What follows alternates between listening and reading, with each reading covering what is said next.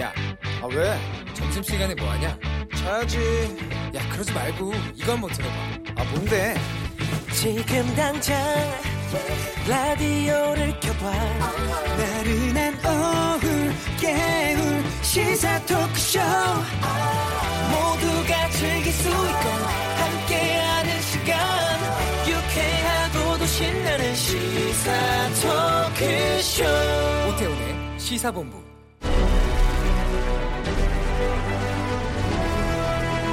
김철민의 본부 뉴스.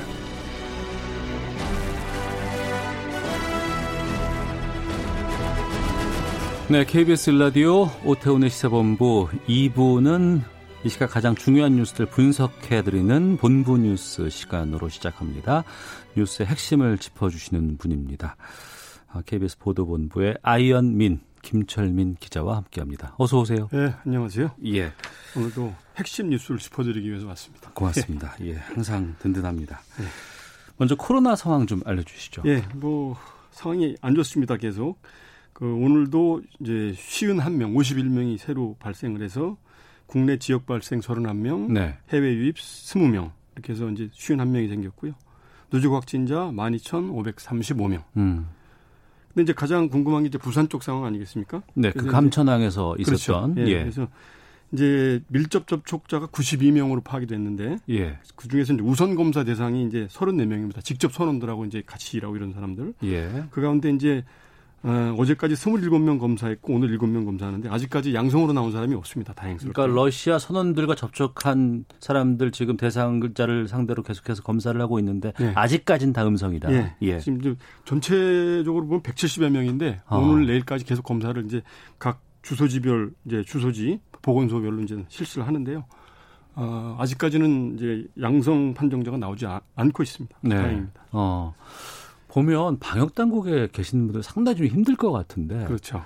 애초에 신천지 발 했다가 무슨 뭐 콜센터 발 했다가 클럽 발 했다가 또 나중에 뭐 무슨 물류센터 발 했다가 이제는 항만까지 그렇죠. 지금 계속해서 퍼져나가고 있는 거 예, 아니에요? 예, 예. 근데 항만 방역 관리가 상당히 좀 허술했다는 얘기가 있어요. 예, 그동안 이제 이 주로 해외 에서 이제 유입된 환자들이 네. 지난 두 달간 170 명인데 네. 이 가운데서 이제 주로 공항으로에서 적발이 되고 항만에서 검사된 이제 적발된 게 21명 이거든요. 예. 그래서 주로 이제 공항에만 집중을 해 있었다는 거죠. 음. 그런데 이제 에, 어제처럼 이렇게 이제 항만은 에, 그동안 방역에 이제 허점이 드러났던 건데 이 보통 이제 화물선은 네. 어 이제 도착을 해서 입국을 해서 이제 국내 입국자가 없고 하선자가 없으면 네. 전자검역을 신청을 합니다. 그래서 그 이제 그 전자검역서에 그 우리가 뭐 내부에 유증상자가 없다 이렇게 신고를 발열이라든지 이런 유증상자가 없다고 신고를 하면 검역증을 내주거든요. 이제 네. 내리는 사람이 없으니까. 어. 그러면 이제 그 검역증이 발급받은 거를 토대로 해서 이제 국내 그 뭐 하역 인력이라든지 그다음에 뭐 도선사라든지 뭐 정비 정비사라든지 이런 분들이 이제 배 승선을 하는 거죠. 네.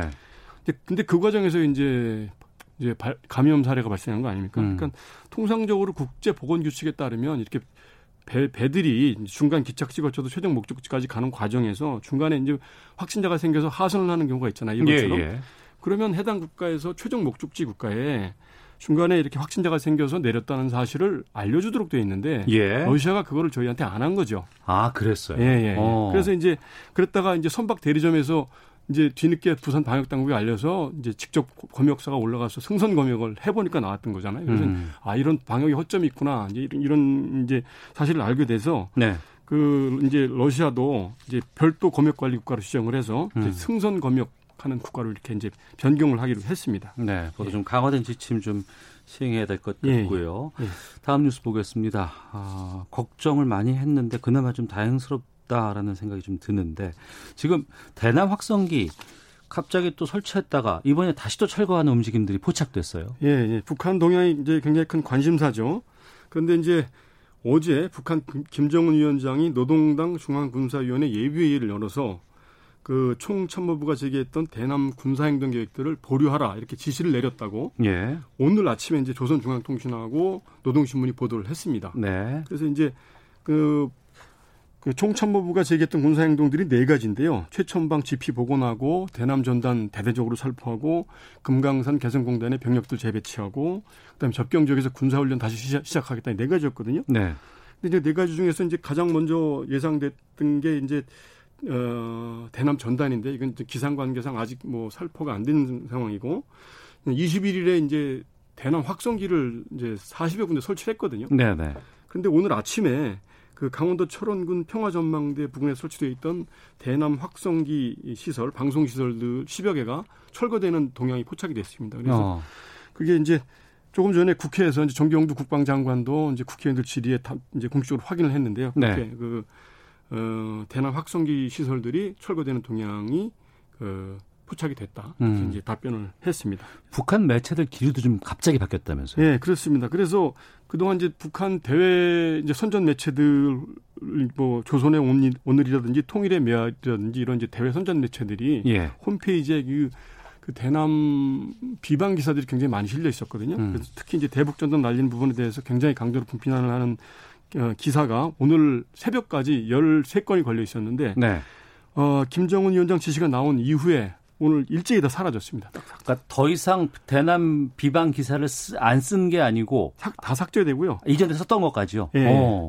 이전에 있던 13건 다 내려갔고 예. 오늘자 노동신문 또 민주조선 여기에도 대남 비, 난 기사가 하나도 없습니다. 음. 예. 그래서 일단 북한이 그동안 뭐 공동 연락 사무소 폭파해서 긴장 수위를 한껏 끌어올렸다가 이제 우리 측의 정부의 이제 진정성 있는 조치를 좀 지켜보자 이러면서 수위 조절에 나선 게 아닌가 이렇게 보고 있습니다. 알겠습니다. 자, 그리고 오늘 수요일입니다. 매주 수요일 12시에는 어, 옛 일본 대사관 앞에서 수요 시위가 있어 왔죠. 그렇죠. 오늘도 있는데. 예. 지금 이제 막 끝났을 겁니다. 이제 네. 12시에 시작한다는 소식을 듣고 제가 이제 왔는데요. 네. 오늘도 이제 장마비가 내리는 가운데서도 일본 대사관 그 앞에 평화의 소녀상 앞에서 그 정의연이 주관하는 수요 집회가 이제 원래 자리에서 열리질 못하고 거기에는 이제 저 보수 단체인 자유연대가 자리를 이제 선점을 했죠. 네. 그래서 거기서 남쪽으로 10m 떨어진 그 이제 그 연합뉴스 사옥 앞에 무대를 만들고 이제 진행을 했습니다. 그래서 음.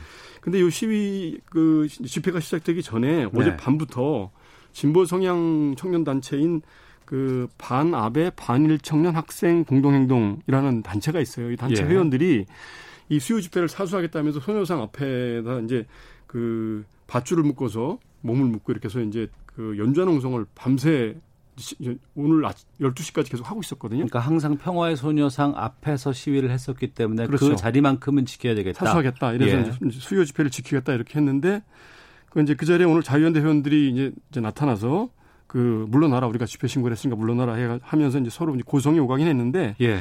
어, 다행히 물리적 충돌은 크게 없었다 그래요. 그래서 음. 이제 그런 그 이제 약간 이제 뭐 마찰은 있었지만 예. 어쨌든 수요 집회는 진행이 됐고 음.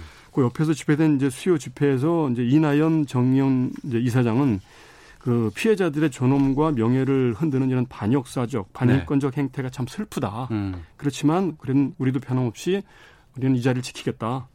그래서 뭐 밀려나고 빼앗겨도 음, 상처 투성이가 돼도 이 자리를 지키겠다 이렇게 발언을 하고 이제 집회는 정상적으로 진행이 됐습니다. 아 그렇군요. 예. 알겠습니다.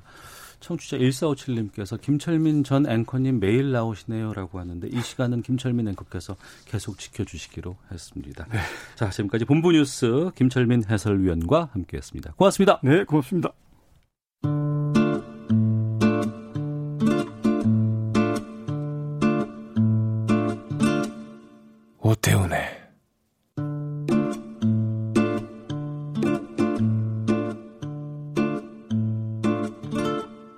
시사본부 네, 시사본부는 청취자 여러분들의 참여 기다리고 있습니다. 샵 9730으로 의견 보내주시면 되고요. 짧은 문자 50원, 긴 문자 100원, 어플리케이션 콩은 무료로 이용하실 수 있습니다. 자, 매주 수요일에는 전문성과 현장성 살아있는 고품격 high quality 범죄 수사 토크를 지향하는 아는 경찰 시간입니다. 배상훈 전 서울경찰청 범죄심리 분석관 나오셨습니다. 어서 오십시오. 안녕하세요. 네, 김은배 전 서울경찰청 국제범죄수사팀장 자리하셨습니다. 안녕하십니까? 안녕하십니까? 예. 경찰이 대북 전단 살포, 북한 쌀 보내기 활동 등을 벌여온 탈북 단체들에 대해서 수사 착수했다고 합니다. 서울지방경찰청에서는 대북 전단 TF도 꾸렸다고 하는데 경찰청 내 TF는 어떻게 구성이 되는 거예요? 음, 음, 음. 네, 그렇습니다. 경찰청, 서울 경찰청 말하는 건데, 네. 요 사건, 요 내용을 보게 되면은 수사부서에서 TF를 끓인 게 아니고 네. 보안부장을 TF 팀장으로 했어요. 수사부와 보안부가 다른 그렇죠. 보안부는 그렇죠? 이제 그 대공 쉽게 말하면 북한 관련해서 첩보라든지 수사하는 팀이 이제 보안 수사는 되는데 네. 그 경무관이 이제 그 보안부장으로 있습니다. 음. 40명 그 정도 꾸몄다는 거는 상당히 이제 그 엄정하게 본 거예요. 그렇다고 한다면 40명 정도가 법률 관계도 검 토하고 네. 수사도 하고 홍보까지. 그러니까 어떤 사안이 있을 때 단지 수사만 한게 아니고 전반적으로 긴밀하기 때문에 지금 말해서 특별 수사 전담 부서라고 만든 거죠. 그러니까 네. 특별 전담 부서를 만들 정도로 대북 전단 뿌리는 이러면 탈북민 단체들 여기를 좀 심각하게 보고 있다고 봐도 되겠네요. 조금 애매한 부분은 있습니다. 예. 뭐냐면 이게 그러면 그냥 수사본부 형태로는 우리가 많이 보셨을 겁니다. 어. 근데 TF라는 걸로는 아마 경찰 TF라는 건 크게 많이 보시진 못했을 겁니다. 예, 예, 예. 그러니까 이 부분은 뭐냐면 사안이 사실은 여러 군데에 걸쳐 있습니다. 음. 왜냐하면 이게 법 적용 문제라든가 또 수사도 해야 되는 문제. 그러니까 어떤 사건의 수사만 맞는 수사본부하고는 다른 다양한 형태의 법률 검토라든가 홍보 같은 것도 해야 되는 부분이기 때문에 네. 예, 일종의 TF 같은 거를 이게 이제 40명이 아까 말씀드린 그렇죠. 한 팀이 다섯 개 정도, 네 개 정도 될 정도로 개 팀이 그렇죠? 넘는 거죠. 예, 보통 아, 한개 팀이 다섯 여섯 명으로 네. 보게 되는데 예. 요거를 끓이게 되면은 다른 일은 이제 거의 안 하고 요 사건만 전담하기 때문에 여기 집중할 수도 있고 또 깊이 수할 수 있는 거죠. 이게 정규 직제는 아닌 상태지만 그렇죠. 상당히 집중도를 높이려고 하는 결국은 굉장히 엄중하게 보였다는 것도 반증. 그 뭐에 거죠. 대해서 수사를 한다는 걸까요? 그러면? 그러니까 이걸 보시면은 대북 전단 그 전단지가 예. 지금 이것 때문에 국가가 시끄럽지 않습니까? 예. 지금 북한에서 김여정 그 부부장이 그 남북 교류 사무실 폭판 이후로 상당히 시끄러웠었는데 그를 단서를 제공한 게 대북 전단을 띄운 거 아닙니까? 음. 그러니까 요거에 대해서 국가 간의 문제가 되니까 네. 보안부에서는 대북 그 세텀이라고 하는데 그분들 관리도 하거든요. 그러니까 음. 요 문제에 대해서 사건을 집중적으로 해야 되겠다. 그러니까 네. 쉽게 얘기해서 전단지를 북한으로 보낸 거를 막아보겠다. 어. 그리고 차단하겠다는 얘기죠. 그럼 탈북민들을 그동안 경찰에서 관리도 해왔었어요? 보안부에서? 아, 그건 말하기 뭐한데 네. 그 세트메 같은 경우에는 오게 되면은 예, 예. 보안부에서는 당연히 음. 국가에 전착하기 위해서는 그래서 그분들에게 협조나 네. 안착을 위해서 도움 주기 위해서 관리를 어. 하는 거죠. 그걸 이제 뭐 표현이 좀 애매합니다. 저희가 책임질 수 없는 말이긴 한데 네. 어쨌든 도움을 주는 담당 경찰관은 예. 배정이 돼 있고 음. 그걸 불편하게 여기시는 탈북민도 있으실 수 있는 수 거고 네. 또 반대로 그걸 도움 도움을 아버지 같은 존재, 뭐 음. 그냥 큰형 같은 존재로서 도움을 주는 존재로 여기는 분들도 있는 거니까 네. 이 표현 자체는 관리를 하고 관리라고 하고 예, 예, 예. 그런 영 했지만은 근데 어떤 자유 국가에서 자기가 이런 표현의 자를 활동을 한다고 하는 거를 우리가 음. 막을 수는 없는 겁니다. 네. 그런 형태이기 때문에 좀 어, 좀 애매한 부분이 있다는 거 말씀 먼저 드리고 그만큼 이, 이 영역이 그 다양한 법 적용 영역에 있다는 겁니다. 네. 왜냐하면 전단 자체를 살포하는 거를 막는 방지법은 없습니다. 네. 그런데 현재까지는 없죠. 그죠. 다양한 네. 다른 법들, 막 경직 경찰관 직무집행법이라든가 아니면 수질환경 보조법이라든가 남녀교류협력법 같은 거를 다양하게 적용시키려고 하다 보니까 음. 방법은 TF밖에 없다는 생각을 좀 개인적으로 해봤습니다. 네. 이재명 경기도지사도 경기도에서 이렇게 어, 대북 전단 살포하는 것 못하게 하겠다라고 발표를 했었고 또 경찰에서도 이걸 막겠다라고 얘기를 했어요. 그런데 이미 22일 밤에 파주에서 대북 전단을 그 자유 북한 운동 연합이 기습 살포를 했고 또 이게 하루 지나서 홍천에서 발견이 됐습니다. 여기에 대해서도 경찰이 수사 중이라고 밝혔는데 이거 사실 확인이 됐으면 입건될 수도 있는 건가요? 그렇습니다. 지금 정부에서는 법적인 아까 그 교수님 얘기했지만 여러 가지 법률을 적용하고 있어요. 네. 남북 협력, 남북 교류 협력 강력법이라든지 아니면 말씀드린 지금 5개월 5개 강력법도 있고 또 폐기물 관리법 여러 가지 적용하는데 일단은 그 22일 날 오후 밤 10시부터 11시부터 12시 사이에 20개 정도의 풍선을 띄웠다고 얘기를 했습니다. 네. 한 6명 정도 띄웠다고 하는데 그 11시간 후엔 홍천에서 발견이 됐어요. 그러면 실제적으로 그 풍선기 북한으로 넘어가지 않은 걸 보는 거죠. 왜냐하면 네. 동남쪽 한 70km라고 그러더라고요. 어. 파주에서 홍천까지 거리가 한 70km 되는데 네. 요게 홍천까지 왔다고 한다면 북한을 건너가지 못하고 다시 국내로 들어온 것이다. 라고 지금 판정하고 있는데 어떻든 지금 정부에서는 풍선을 띄운 그 자체 그게 특별법 위반으로 보기 때문에 그 띄운 사람들에 한해서는 또 그리고 그걸 지원한 사람도 공범을 입건할 수 있으니까 그 건에 대해서는 아마 조사를 할 것입니다. 이거는 음. 이제 흔히 말하는 휴전선을 넘어갔다 안 넘어갔다 문제가 아니죠. 그렇죠. 왜냐하면 네. 풍선으로 띄워갖고 음. 다른 다양한 법을 어겼기 때문에 이미 기수가 된 거기 때문에 네. 미수범이 아니라 기수범으로 입건을 할 수 있는데 음. 처벌이 어떤 정도까지 될 거는 법원의 판단을 받아봐야 되는 거고 어쨌든 네. 입건은 되는 상태죠. 왜냐하면 본인들이 했다고도 얘기를 했으니까요. 어. 네. 그러니까 가스 같은 것들을 이용해서 풍선을 큰 풍선에 무언가를 매달았고 그렇죠. 그거를 하늘로 띄웠는데 이게 애초에 계획한 대로 북한으로 가지는 못했고 그 동쪽으로 이동한 거예요. 동남쪽이죠. 동남쪽으로 이동한 그렇죠. 거죠. 그렇죠. 네. 결국엔 홍천에 떨어졌는데 이게 거기 떨어졌으면 거기는 이제 뭐 자연 환경이고 여러 가지 뭐 산림 보호도 해야 되는데 거기에 또 무슨 뭐 피해를 준다거나 뭐 이런 여러 가지 것들을 작용을 해서 수사를 할 수는 있겠군요. 그렇죠. 그렇죠. 가능합니다. 그 건을 한다는 얘기죠. 어, 알겠습니다. 내일이 6월 25일입니다. 6.25 전쟁 70년 되는 날인데 내일 또 보내겠다는 대대적으로 보내겠다라는 예고도 꽤 있었어요.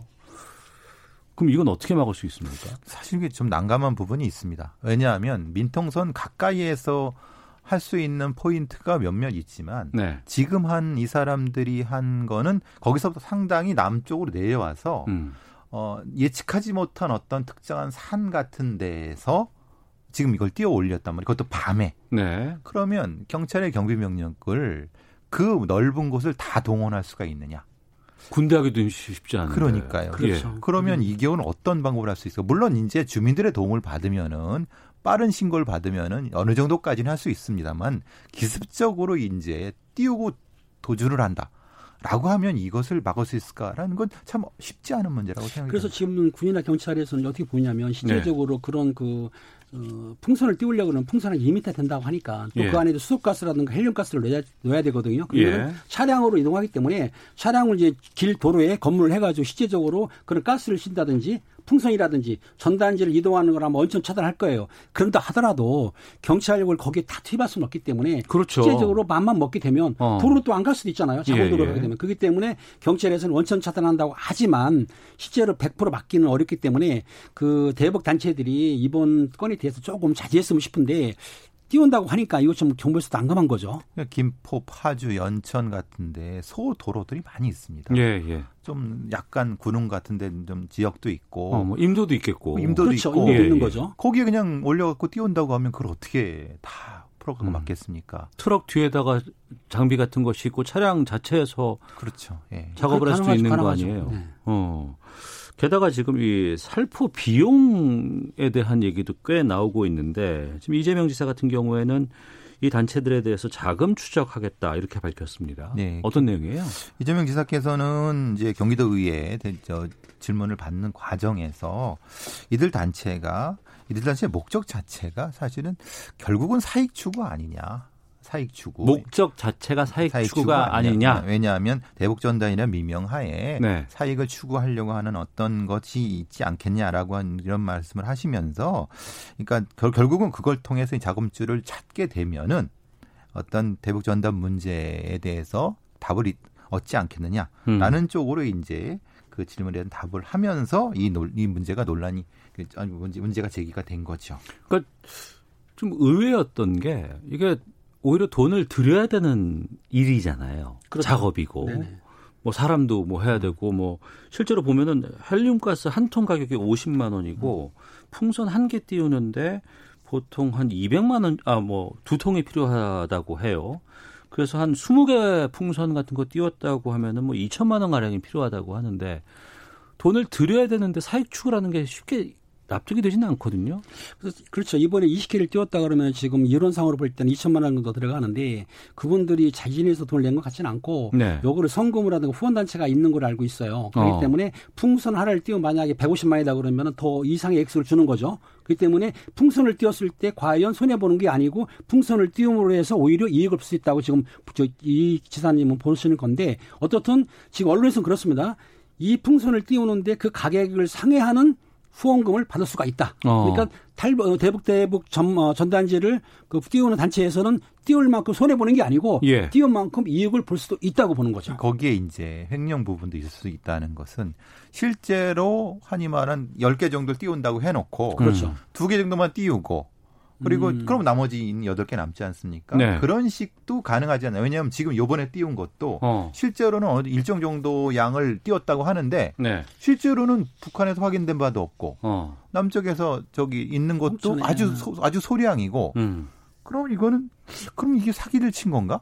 이런 이런 느낌도 된다는 거죠. 네. 물론 이거 추정입니다만은 그러니까 이것이 결국은 대북 전단이라고 하는 이들만의 어떤 숭고한 어떤 가치를 표방하지만은 네. 실제로는 네. 후원금 모금을 위한 행동이 아니겠느냐고 의심이 이게 제기가 되는 거죠. 그것도 그러면은 여러 처벌을 받을 수 있는 내용일 수도 있을까요? 만약에 후원금을 횡령했다 그러면 횡령죄로 처벌할 수는 있는데 어. 이 풍선에 지금 그, 그 보내 달아 보내는 게 여러 가지 소, 전단지도 있지만 책자도 있어요. 네. 그 레시디 카드 알지 메모리 카드 이런 네, 것도 네. 있기 때문에 또 1달러 지폐까지도 넣었다고 하는데 음. 이번에 발견된 건 달러 발견 안 된 것 같아요. 일단은 그 안에 돈 보태 달러 보태해서 뭐 SD 카드라든지 책자라든지 보내기 때문에 실제적으로 풍선 하나 띄우는 데는 많은 돈이 들어가는 건 사실인 것 같아요. 네. 그러니까 이 탈북 대전단을 보내는 단체에서 뭐 숭고한 정신으로 아니면 오직 그 북한에 있는 주민들에서 보내면 좋겠지만은 그 외에 어떤 그 경제력 이득을 원해서 만약에 풍선을 띄운다 그러면 그 건에 대해서는 횡령 부분에 돼 있다고 한다면은 당연히 조사를 해야 되겠죠. 음. 게다가 이번에 그 이재명 지사가 철저하게 막겠다라고 얘기를 하니까 뭐 가스통 폭파 협박까지 해서 지금 경찰이 수사에 나섰고 협박범을 찾았다면서요? 협박죄가 반이사 불벌죄입니다. 예. 형법상 협박죄는 어 3년 이하 징이라 500만 이하 벌금에 처할 수는 있어요. 예. 그러니까 이재명 지사가 처벌 원하면 협박범을 처벌할 수는 있고 음. 이재명 지사께서 아이 그거 처벌 안 한다 그러면 처벌 안 할 수 있습니다. 네. 하지만 경찰에서는 수사는 할 수 있거든요. 음. 그렇기 때문에 만약에 이재명 지사께서 명확하게 처벌하는 것을 의사를 밝히게 되면은 네. 당연히 입건하고 조사하고 처벌하는 거죠. 그런데 어. 이재명 지사께서 페이스북에 네. 강력하게 강력하게 이 부분에 대해서 대처하겠다고 말씀을 하셨기 때문에 네. 그건 뭐 요번에 처벌이 될 거라고 보여집니다. 음, 알겠습니다. 자, 아는 경찰 다음 또 사건 좀 보죠. 아, 이게 엠번방 갓갓의 문형욱의 공범 안승진의 신상이 어제 공개가 됐어요. 갓갓은 저희가 많이 들어봤어요. 제일 처음 만들었다는 그렇죠. 사람으로 알고 네. 있는데 그럼 이번에 공개가 신상 공개가 된 안승진은 여기서 어떤 일을 했답니까? 이 문혁과 같이 공범인데요. 그 23일 날 오후 2시경에 이제 안동서에서 대구지청으로 송치를 했습니다. 구속돼 가지고 근데 내용을 보니까 아마 2015년부터 3월까지 그 SNS 통해 가지고 그 미성년자들 아동 청소년들의 성착취물을 네. 요거를 유포를 한것 같아요. 한 천개 어. 정도를 유포했다는 거예요. 예. 전역가 천 개를 유포를 하고 9,200개 정도의 아동 성착취물을 본인이 소지하고 있었어요. 음. 그리고 2015년도 3월경인가 되는데 12살 먹은 어린아이, 그러니까 아동이죠. 예. 하고도 송강기를 한 거예요. 어. 그 미성년자 가늠이 되기 때문에 예. 이런 행동을 했기 때문에 본인을 처벌했고 더군다나 또 이걸 신상 공개를 결정해가지고 예. 아마 공개가 어제 된 걸로 알고 있습니다. 이게 이제 이 갓갓한테 접근을 했다고 합니다. 안승진이 안승진이 예. 말하자면은 이그 각가지 활동하고 있으니까 자기가 일정 정도 자기가 뭐 능동적으로 접근한 거죠. 그러면서 일종의 같이 해보자 아니면 그것을 통해서 무엇을 하려고 했던 음. 행위가 포착이 된 거죠. 그러니까 결국은 가까스 수사하는 과정에서 안승진이 노출된 건 그 노출된 것 때문이죠. 네. 뭐 자기가 적극적으로 하겠다라고 하는 것도 문제지만 이것 때문에 피해를 본 피해자가 상당히 또 많이 있을 거 아니에요. 예. 그렇죠. 현재 지금 어, 피해자는 아동 청소년 피해자가 한 10명, 20명이라고 하는데 미성년자가 예, 미성년자가 다 미성년자라고 해요. 현재, 현재까지 그런데 예. 앞으로 이제 검찰에 송치됐기 때문에 검찰에서 또 깊이 수사하게 되면 더 피해자가 늘어날 수도 있는 상황인 거죠. 예. 예. 이게 스스로는 이게 성적 욕구 때문에 했다고 하는데 사실은 저는 이건 신뢰하지 않습니다. 왜냐하면 아, 안승진이 예. 성적 욕구를 충족하기 위해서 범행 조절했다고 네, 성적 했죠. 호기심 예. 뭐 이런 거, 성적 욕구 이렇게 얘기를 하는 것은 성적인 형태 때문에 자기가 이 범죄를 했다고 하는 음. 일종의 심신미약 주장 쪽과 관련이. 아, 그게 심신미약과 연관이 왜냐하면? 아동 성기호증 쪽으로 갈 수 있거든요. 지금 예. 이 안성진이 노리는 것이 그럴 수가 있습니다. 그러니까 이제 FBI의 그 범죄 분류에 의하면 이런 종류의 범죄자는 우리가 이제 콜렉터라고 합니다. 예, 예. 아동 성 범죄자 중에서 한 이, 이, 두 단계 정도에 들어가는 건데 어, 어떤 사이버상에서 이런 물건들을 팔고 사는 형태의 수집하고 수집하는 걸 네. 얘기를 하는 거거든요. 근데 이, 이렇게 되면 이, 이들 중에 상당수는 뭐냐면 아동성 기호증을 가지고 있어 갖고 네. 정신적으로 문제가 있다고 주장해서 음. 그를 통해서 이제 법적인 책임을 면하려고 하는 어떤 일정 정도의 계획된 말일 수 있다는 겁니다. 그러니까 왜냐하면 자기는 돈은 없다. 그러니까 경제적 이득은 없, 얻는 게 없지 않느냐. 네. 그러니까 그냥 순수하게 자신의 어떤 성적인 호기심 때문에 그랬다라고 하면은 형량이 많이 나래갈 수가 있다는 거죠. 그러니까 이 기호는 우리가 정확히 구분해서 봐야 된다는 겁니다. 아, 저는 배상 교수님과 항상 이 방송을 하면서 화가 나는 부분이 심신미약에 의한 감형의 범위가 왜 이렇게 넓어요? 글쎄요, 아니 그거는 우리나라의 그 판사님들의 판례, 기정은의 그렇죠? 판례가 음. 굉장히 넓게 심신미약을 인정해 주셔갖고. 어. 근데 아무튼 지금 교수님 말씀하신 대로 예. 이 안, 안승진이죠, 25세 이 남성은 실제적으로는 천여 개 정도의 성착취물, 아동 음란물도 했고 했지만은 요거를 유토, 유, 아, 유포했죠, 배포했지만 사실상 경제적 이득은 취하지 않았어요. 왜냐하면 어. 조주빈 같은 경우는 회원권 회원을 받아가지고 돈을 받았는데 네. 이 안승진 같은 경우는 그렇게는 안 했단 말입니다. 그러니까 음. 본인이 주장하는 게 음란물에 중독돼가지고 그렇죠. 자기는 어떤 자기 즐거움이라든지 성적 그, 그 성적 뭐라고 그러나요? 충족이라고 그러나요? 네. 그것만 했을 네. 뿐이지 판매하지 않았다. 음. 선취를 바란다고 하는 거거든요. 실제적으로 이걸 만든 사람들이 보통 음란물을 배포하거나 유통시키면서 경제적 이득을 취하는데 네. 이 친구는 특이하게 그거 하지는 않았죠. 않았기 때문에 아니 그 물론 아직까지 드러나진 않았습니다. 네. 그것만을 주장하는 겁니다. 음, 그것만 그렇죠. 주장한다고 하면은 음. 우리 말하자면 일종의 치료 감호 쪽으로 빠지거나 아니면은 음, 상당히 그렇죠. 그 이제 이제 심신미약 쪽으로 네. 주장을 네. 할 거리를 만드는 거죠. 그러니까 음. 수사 당국에서는 정확히 이 부분을 구분을 해야 됩니다. 실제로 그런지 네. 아니면은 이것을 이용해서 빠져나가려고 하는 건지를 구분을 명확히 해야 됩니다. 어. 그러면 앞서 말씀하신 것처럼 그 어떤 그 금전적인 이득을 취하지 않았다고 하면 처벌 수위가 상당히 낮아질 수밖에 없는 겁니까? 아닙니다. 그거는 판사님의 성향에 따라 다를 수가 있죠. 그래요? 실제로 그렇게 주장하게 되면 어. 이 안승진의 변호인은 어, 정신 감정을 받아보게 하겠다라는 네. 쪽으로 밀어붙일 가능성이 그렇습니다. 높죠. 제작, 배법, 수입이나 제작 같은 경우는 합이 같지만 음. 영업으로 유포, 유포 단계에서 영업으로 하는 거하고 영업이 아닌 거하고 차이가 있거든요. 네. 이런 경우는 있는데 이, 이 안승진이는 제작을 했으니까 음. 성착취물 제작했기 때문에 처벌받는 데는 약간 차이가 있을 뿐이지 크게 차이는 나지는 않는 거로 봐야 되겠죠. 알겠습니다. 이 N번방 사건 관련해서 뭐 조주빈, 뭐 갓가 또뭐 누구누구 또 몇 명 계속 나오고 있어요. 지금 안승진까지 신상 공개자만 다섯 명이 됐는데 공범들 더 있을 것 같고요. 계속 수사해야 되지 않겠습니까? 그 휴대폰이나 이런 거 지금 파헤치면은 네. 사실 더 나올 것 같습니다. 어. 시간을 시간인데 사실 시간이 그렇게 많지가 않아 갖고 네. 근데 여유 있게 좀 넓게 하면서 이번은 이번에야말로 확실히 뿌리를 뽑을 수 있는 기회가 됐으면 좋겠습니다. 음. 알겠습니다. 거기다가 지금 이거 그 제작한 사람, 유포한 사람 말고 지금 본 사람들에 대해서는 또 거기에 대해서도까지도 수사해야 된다라는 요구가 높은데 그건 어떻게 되고 있나요? 그거 경우에 지금 단순히 본고를 시청 엠번방에 예, 들어가서 가입된 사람들 단순히 시청만 가지고는 처벌할 수 없지만 그 네. 다운 받게 되면 처벌할 수가 있거든요. 예. 이건 아동 청소년 성 착취물을 말하는 겁니다. 어. 그런 경우인데 이 엠번방 같은 경우에는 그 성 동영상을 본 것뿐만 아니고 내가 회원으로 가입했기 때문에 해입하고 적극적으로 가담했기 때문에 요거에 대해서는 경찰에서 수하는 걸 알고 있습니다. 그렇기 때문에 일단 돈을 내고 회원으로 가입한 사람 우선으로 해가지고 전방위적으로 수하기 때문에 어느 정도 어느 정도 시간이 걸리지만은 거기에 가입해가지고 동영상도 보고 또 다운받은 사람에 대해서는 당연히 처벌을 할 거라고 생각됩니다. 알겠습니다. 자, 아는 경찰 함께하고 있는데요. 어, 오늘 오후 1시에 제주 남부 지역에 호우경보가 발효 중이라고 합니다. 지금 밖에 상당히 지금 비가 많이 서울에서도 내린다고 하고요. 비 피해 없도록 좀 주의하시길 부탁드리겠습니다. 헤드라인 뉴스 듣고 기상청 교통정보까지 확인하고 돌아와서 두 분과 계속해서 말씀 이어가도록 하겠습니다. 북한 김정은 국무위원장의 대남 군사행동 보류 결정에 대해 민주당 의원들이 잇따라 환영 입장을 밝혔습니다.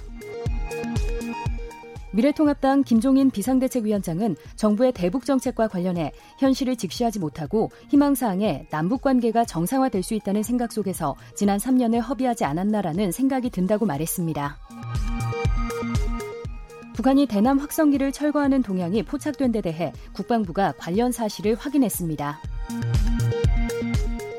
중앙방역대책본부는 어제 코로나19 국내 신규 확진자가 51명 늘어 누적 확진자는 12,535명으로 집계됐고 이 가운데 지역사회 감염이 31명, 해외 유입 사례가 20명이라고 밝혔습니다.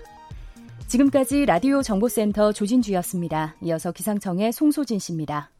미세먼지와 날씨 정보입니다. 비가 내려서 공기는 깨끗합니다. 이번 비는 내일까지 이어져서 오늘과 내일 전국의 미세먼지 농도는 좋음에서 보통을 유지하겠습니다. 한편 지금 전국 대부분 지방에 장맛비가 내리고 있습니다. 빗줄기가 다소 굵은 곳이 많고 특히 제주도와 전남 해안에는 호우특보도 발효 중입니다. 제주도와 남해안은 밤까지 강원 북부는 밤에 집중호우가 예상돼 주의하셔야겠습니다. 이 비는 남부지방은 내일 내일 낮에 중부지방은 내일 밤에는 대부분 그칠 전망입니다. 한편 비가 내려서 오늘은 낮에도 시원하겠습니다. 한낮 기온이 서울, 광주 24도, 대구 27도 등으로 어제보다 3도에서 크게는 12도가량 낮겠습니다. 현재 서울의 기온은 20도입니다. 미세먼지와 날씨 정보였습니다. 이어서 이 시각 교통 상황을 KBS 교통정보센터 공인혜 씨가 전해드립니다. 네, 이 시각 교통정보입니다. 빗길 감속 운전은 안전운행의 시작인데요. 강우가 내리는 지역에서 사고가 연이어 발생하고 있습니다. 남북권 동, 돌발 소식들인데요. 부산 외곽고속도로 기장 쪽 한림 1터널 부근 1차로에서 사고를 처리하고 있고 울산고속도로 언양 쪽으로는 울산 분기점 부근 1차로가 작업으로 막혀 있습니다. 뒤로 2km 정체가 매우 심합니다. 수도권으로는 영동고속도로 인천 방향 동수원에서 광교터널 또 월곡 분기점 부근으로 속도가 떨어지는데 강원권인 대관령 강릉 대관령에서 강릉 분기점 사이로는 빗길인 데다 안개도 짙어서 조심히 이동을 하셔야겠습니다. 또 서울 시내 동부간선도로 의정부 방향 녹천교 지난 2차로에서 화물차 관련 사고 처리하고 있고요. 뒤로 원릉 분기점부터 정체가 되고 있습니다. KBS 교통정보센터였습니다.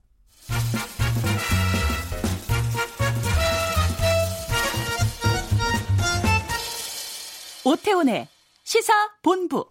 네, 아는 경찰 배상훈 전 서울경찰청 범죄심리분석관 김은배 전 서울경찰청 국제범죄 수사팀장과 함께하고 있습니다.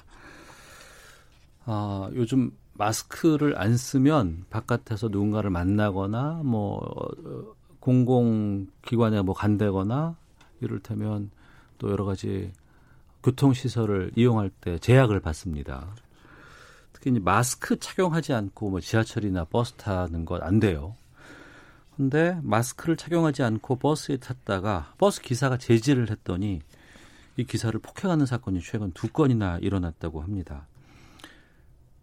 어떻게 된 거예요, 배상훈 교수님? 이제 두 번째 사건은 상당히 황당한 사건이죠. 왜냐하면 어떤 분이 마스크를 안 썼길래 기사께서 이제 타지 마시라고 했는데 그것 때문에 분이 나갔고 그 버스를 택시 타고 쫓아가서 종점까지 가서 쫓아가서 그 기사를 내리게 해서 폭행을 했는데 어. 그 사람이 그, 그 동료 기사라는 겁니다. 동료 버스 기사라는 겁니다.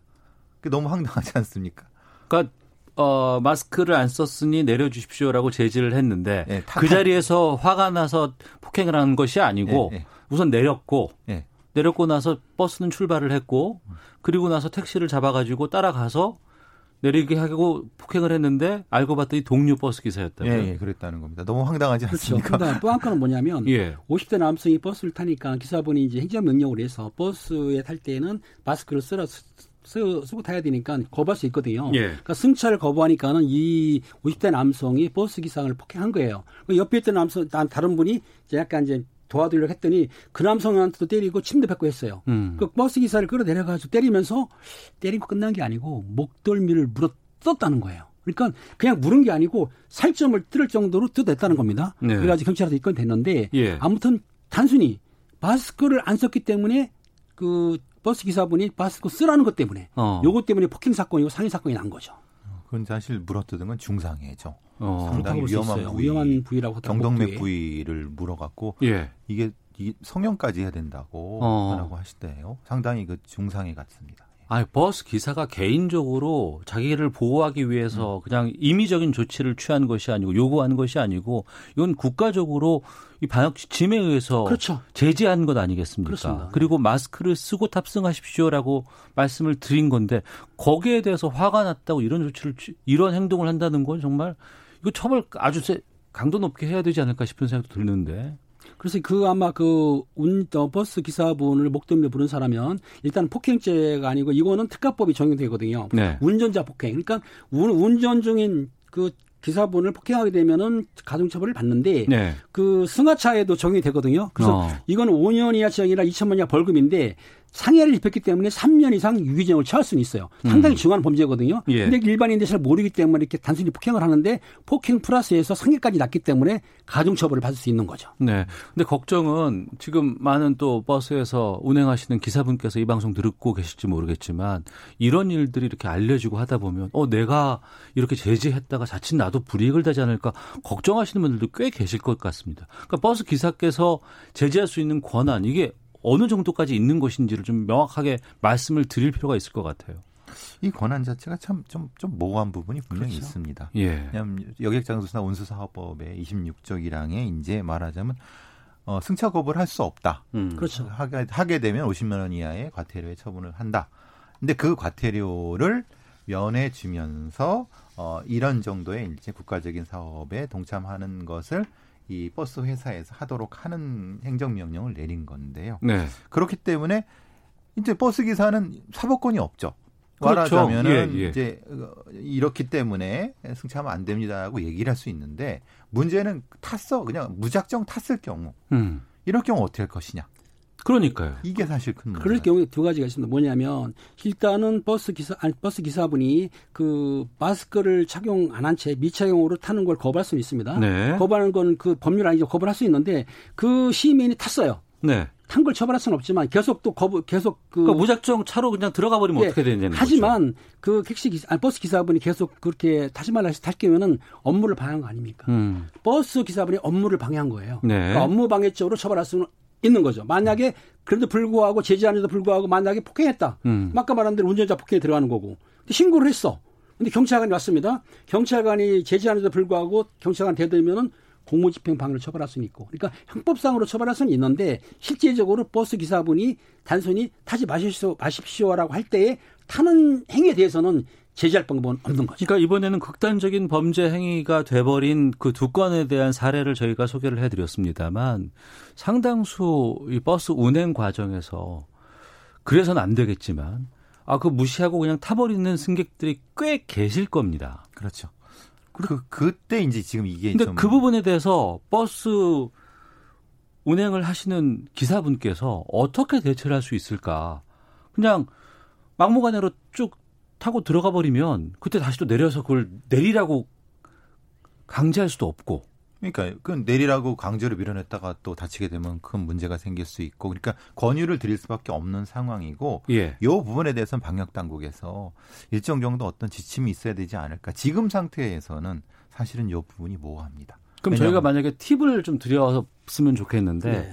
그 물리적으로 그 그러니까 제지하는 것을 이행하지 않는 승객에 대해서 물리적으로 버스 기사님께서 적극적으로 대응하시는 걸 대응하시는 건 쉽지 않을 것 같습니다. 하지만 어디다 뭐 기록해 놓고 나중에 경찰에 신고를 한다거나 뭐 이걸 CCTV 같은 건 항상 있으니까 그 시간대를 기록해 놓고 그때 나중에 여기에 대해서 벌금을 물리는 조치로 간다거나 어떤 것들이 바람직할까요? 그러니까 제가 보기에는 지금 버스 기사분이 운행을 해야 되는데 그 마스크를 안 쓴 사람에 의해서 운행을 못했다 네. 할 경우에는 업무방해죄는 가능합니다. 물론 음. 뭐 액션 액션을 취해서 협박을 한다든지 때리는 걸 빼놓고 단순히 탄 거에 대해서 당 그 마스크 안 쓴 사람 때문에 차가 운행을 못하고 또 탄 사람도 여러 사람도 피해 보기 때문에 운행할 수가 없다. 당신 때문에 이렇게 될 경우에는 버스 기사분의 운행의 업무를 방해하기 때문에 그 당시에 버스 기사분이 직접 제지해 가지고 행동을 한다든지 신체적인 접촉을 하게 되면 문제가 될지 모르지만 네. 그분에 대해서 업무 방해죄로 신고는 가능하다고 보거든요. 어. 이게 참 어, 거기에 대한 디테일한 매뉴얼이 아직 부족한 건 맞습니다. 예. 그래서 이제 우리 운전자께서는 조금 적극적으로 설득하는 것이 가장 최선의 방법이라고 보고요. 음. 주변에서 이제 있는 승객분들도 이렇게 좀 도와주는 방식으로 네네. 네. 너무 저기 그분의 안 쓰신 분의 감정 자극하지 않는 선에서 음. 그 설득하는 것이 지금으로는 저는 최선이라고 보거든요. 예. 왜냐하면 다른 또 위력을 가했을 경우 아까 말씀드린 것처럼 그 사람이 다쳤을 경우 또 이제 손해배상의 그렇죠. 문제가 발생할 거죠. 수 있는 거고 음. 그래서 사실 좀 이 버스 기사분들이 그래서 이제 지금 최, 상당히 그 뭐라고 하나 힘든 상황인 거죠. 곤혹스러우실 것 곤혹스럽습니다. 네. 오히려 지금 상태에서는 뭐 어, 요즘 이제 1, 2 신고가 840건이나 접수됐다고 하는데 예. 이게 참 이게 버스가 제일 많다고 합니다. 537건이라고 하는데 네. 그건 이제 다른 어떤 대응 수단이 없, 없기 때문에 그래서 음. 사실 어려운 것 같습니다. 네, 지하철 같은 경우는 지하철 공사라는 커다란 기관이 있기 때문에 또 영무원도, 영무원도 있고 예, 예. 그렇죠. 또 어, 특경들도 있, 아, 철도 경찰이 네, 거죠. 있고 하니까 거기서는 좀 적극적으로 음. 하실 수도 있고 근데 이제 이 버스 같은 경우에는 혼자, 혼자, 혼자 계시기 그렇죠. 때문에 좀 힘든 부분이 있는데 무엇보다 목소리 큰 사람이 이기는 사회가 아니고 다수의 집단 지성이 이길 수 있는 그런 정착할 수 있는 그런 사회가 좀 우리가 돼야 될 것 같습니다. 성숙한 시민 의식이 좀 빛을 발했으면 좋겠습니다. 8775번님께서 말로만 처벌하지 말고 제대로 처벌을 해야 다시는 이런 일이 일어나지 않을 겁니다. 김정훈님, 대다수는 잘 준수하고 있지만 여기는 소수가 문제입니다. 5237님, 버스 주변에서도 마스크를 구매할 수 있으면 좋겠습니다. 7689님, 택시도 심합니다. 저녁에 술 드신 분은 거의 마스크 안 쓰시는 분들 많습니다. 여기도 걱정이네요. 참. 자, 아는 경찰 마치도록 하겠습니다. 두 분 말씀 고맙습니다. 감사합니다. 감사합니다. 오태훈의 시사본부는 여러분의 소중한 의견을 기다립니다. 짧은 문자 50원, 긴 문자 100원의 정보 이용료가 되는 샵 9730, 우물정 9730번으로 문자 보내주십시오. KBS 라디오 앱 콩은 무료입니다. KBS 라디오 오태훈의 시사본부. 지금 여러분은 대한민국 라디오 유일의 점심 시사 프로그램을 듣고 계십니다. 네, 1시 42분 향하고 있습니다. 인천공항공사가 보안요원을 자회사를 통한 고용이 아닌 직접 고용하겠다라는 계획을 내놨습니다. 그런데 보안요원도 그렇고 또 노동조합 또 취업 준비생들까지 반발하고 있다고 합니다. 관련된 국민청원까지 등장을 했고 청원에 동참하는 숫자가 상당히 많이 급격하게 늘고 있다고 하는데 이 내용 좀 자세히 짚어보도록 하겠습니다. 정리를 좀 해야 될 필요도 있을 것 같고요. 아, 시사평론가 KBS 일라디오 저녁을 책임지는 시사의 진행자 김성환 씨와 뉴스 소다에서 다루겠습니다. 어서 오세요. 네, 안녕하세요. 먼저 인천공항 비정규직 얘기가 나오면 취임 직후에 문재인 대통령이 직접 가서 공항 방문했던 그때가 기억이 나요. 네, 맞습니다. 지금도 기억하시는 분들이 꽤 있을 것 같은데요. 네. 2017년 5월 12일이었습니다. 네. 문재인 대통령이 당선 직후에 첫 현장 방문으로 인천 공항을 찾았고요. 네. 비정규직 제로 시대를 선언하면서 임기 내 인천공항 비정규직을 정규직화하겠다 이렇게 약속을 합니다. 네. 그리고 당시 정일영 인천공항공사 사장이 이제 화답을 하는데요.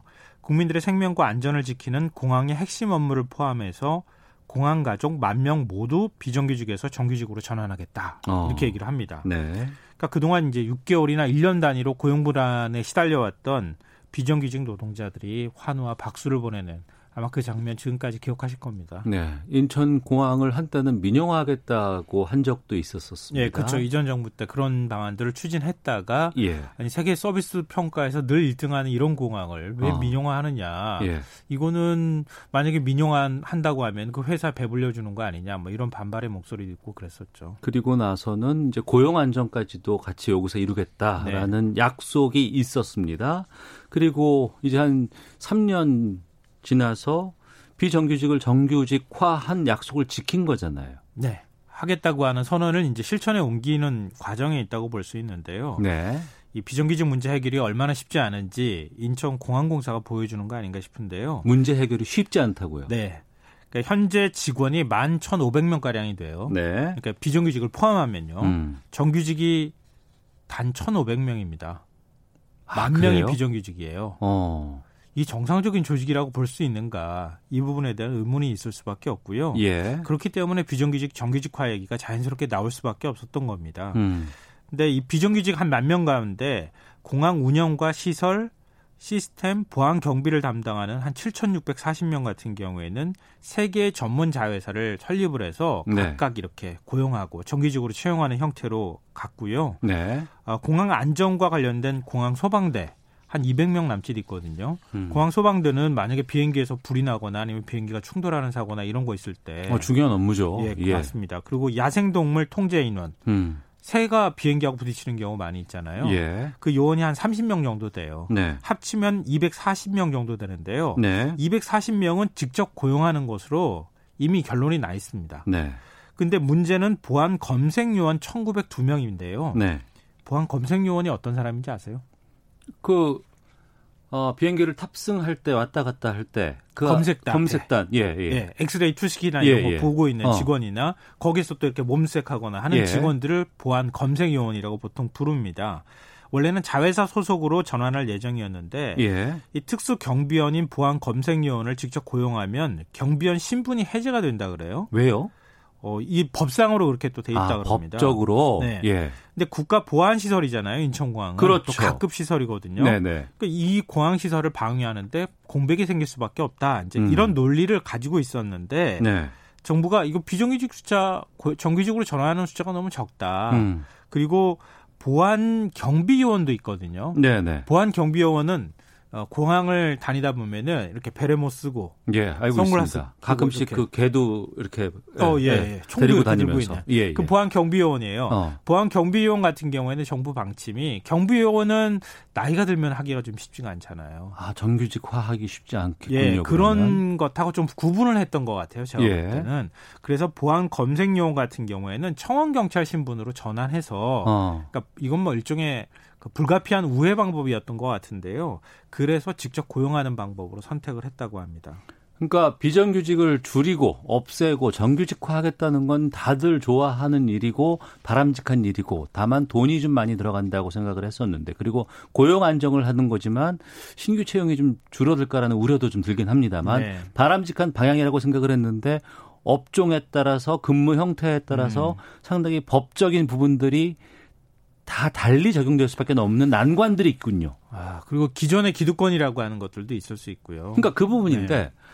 지금 노조가 또 반발한다면서요. 그러니까 인천공항 정규직 노조가 네.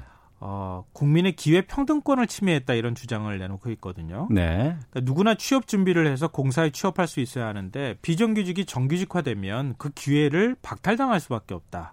그러니까 헌법상 평등권을 침해한다 이런 거예요. 네. 그래서 헌법재판소에 헌법 소원을 내겠다 이런 입장을 보이고 있습니다. 근데 보안 검색 요원들은 정규직 전환하니까 좋아할 것 같잖아요. 네. 여기도 사실 의견이 갈려요. 왜 그렇죠? 2017년 5월에 정규직 전환을 약속해 줬잖아요. 네. 그 이전에 그 보안 검색 요원이 된 1,100명 정도가 있는데요. 1,100명한테는 음. 서류 전형, 인성 검사, 면접 같은 일종의 적격 심사만 하고 어, 그 과정을 거치면 고용하겠다 이렇게 밝혔어요. 네. 근데 대부분 아마 무리 없이 통과될 것으로 보이는데요. 선언 이후에 입사한 800명이 문제예요. 그러니까 2017년 5월 이후에 입사한 사람이 네. 800명이 있는데 정규직으로 나중에 전환될 거라는 사실을 알고 들어왔다는 거예요. 예. 이런 경우에는 공식적인 공채 과정을 다시 밟아야 한다. 이렇게 얘기를 한 겁니다. 아, 공항 공사 측에서? 네. 예. 적격 심사, 적격 검사 외에 필기 시험과 면접까지 따로 봐야 된다. 음. 그러니까 아니 나는 그래도 들어와 있는데 네. 왜 나는 또 다시 공채를 밟아야 하느냐. 이러면서 어. 그쪽에서 또 반발하고 있고요. 앞서 제가 보안경비직 말씀드렸잖아요. 예, 예. 베레모 착용하고 음. 그리고 이제 총 들고 있는 보안 경비직은 어, 인천 공항경비라고 하는 자회사 세 곳 중 한 곳으로 네. 한 1,700명 정도 되는데요. 그쪽으로 정규직화하기로 얘기가 됐었는데 네. 이 보안 검색 요원이 바로 직고용되는 것을 보면서 음. 우리도 생각해 보니까 우리도 별 차이 없는데 우리도 직고용 직고용 해줘야 되는 거 아니야? 그러면서 형평성에 어긋난다 반발하고 있는 상황입니다. 아 혼란스럽네요. 다들 입장은 있고 또 공사 측의 입장도 있을 것 같고. 네. 근데 또 여기에 취업 준비생들도 가세하고 있다면서요. 네, 취업 준비생들 사이에서는 인천공항공사가 굉장히 인기가 좋다 그래요. 요즘 취업하기 너무 힘들다잖아요. 예. 예. 어, 좋은 일자리라. 예, 그렇죠. 어. 취준생 입장에서는 스펙 쌓고 예. 공채 시험 준비하느라고 진짜 열심히 공부하고 있는데 네.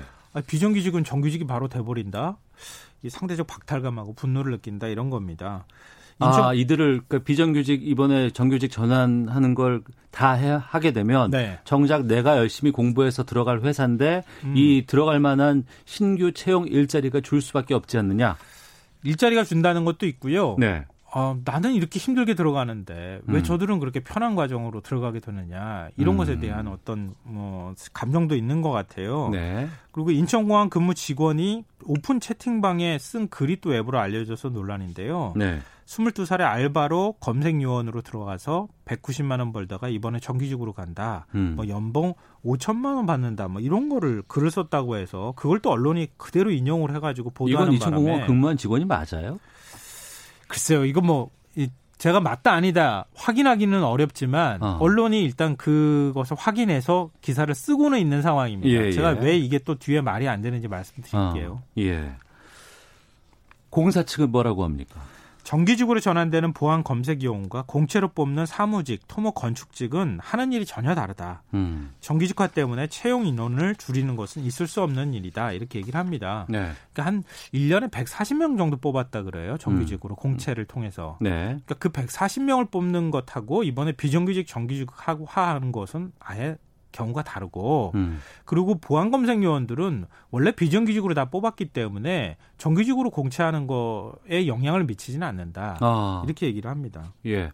좀 차근차근하게 냉정하게 짚어볼 필요도 네. 있고 여러 가지 그 핵심에 비껴가는 부분들에 대해서는 좀 저희가 좀, 어, 좀 진단을 좀 해봐야 될 것도 있을 것 같은데 우리 어떻게 봐야 돼요 이걸? 아 이게 참 매번마다 언론 탓을 하는 게 이게 맞는가 이런 생각도 들면서도 탓을 할 수밖에 없는데요. 네. 일부 언론이 노너 갈등, 음. 또 비정규직과 취준생 갈등으로 자꾸 몰아가는 측면이 저는 있다고 생각해요. 예. 아까 이제 오픈 채팅방 얘기도 이제 얘기를 하셨지만 왜 제가 이렇게 말씀드리느냐 본질적인 문제에 별로 집중하지 않는다는 거예요. 본질에 집중하지 않는다. 네. 그러니까 정규직으로 전환하는 직군은 공채로 뽑지 않았는데, 네. 어, 그러니까 취준생이 입사하려고 했던 자리를 이번에 빼앗는 것은 아니잖아요. 논리상으로 어. 보면. 예, 예. 그렇지 않습니까? 예. 원래 뭐 토목 건축직이라든가 사무직 같은 경우만 공채로 뽑았으면 어. 그 인원들이 필요해서 더 추가로 뽑는 것은 공채에 영향을 별로 안 준다는 그럼 거예요. 취준생들이 다 열심히 공부해서 스펙 쌓고 정규직으로 가겠다고 했던 분들은 별로 그쵸, 영향을 그 안 받는 줄어들지 않는다고 하면은 여, 예. 영향을 안 받는 거예요. 예. 그러니까 취준생들 입장에서 감정적으로는 좀 상하는 측면이 있을 수 있겠지만 음. 공채에는 별로 영향을 안 미친다. 네. 이게 맞아 보여요 현재로는. 그리고 이번에 정규직에서 정규직이 되는 비정규직들 정규직 직원들하고 동일한 급여를 받으면은 아 이거 부당하지 않습니까? 이렇게 얘기할 여지는 있어요. 예, 예. 근데 일반직 사원과 별도의 급여 체계를 적용받는다고 해요. 아, 그러니까 그 어떤 일자리에 대해서 안정적인 것들은 정규직과가 네, 되지만 안정은 보장받을 수 있지만 임금 체계는 정규직처럼 갑자기 상승한 앞서 그 채팅방에 했던 5천만 원을 급격하게 상승한다는 건 아니라는 거예요. 거죠. 예. 그러니까 자회사로 편입된 직원들하고 어, 거의 비슷한 급여를 받게 된다는 건데요. 네. 굳이 얘기하자면 보안 검색 요원은 평균 한 음. 연봉을 3,500만 원 정도 받는다고 해요. 네. 근데 어 이번에 그 자회사로 편입된 직원들하고 동일한 대우를 받는다고 하면 기존에 음. 받았던 것보다 한 3.7% 임금이 오른다고 합니다. 네. 그러면 한 3,600만 원 조금 넘거든요. 음. 물론 이제 복리 후생의 경우에는 정규직과 비정규직을 차, 차별하는 게 그게 부당할 수 있잖아요. 네네. 같은 정규직인데 어. 복리 후생은 같이 받는데 연봉에는 이렇게 차등을 둔다는 거예요. 예를 들면은 대졸 신입사원 초봉이 4,589만 원이라고 하거든요. 인천공항사 직원이. 네.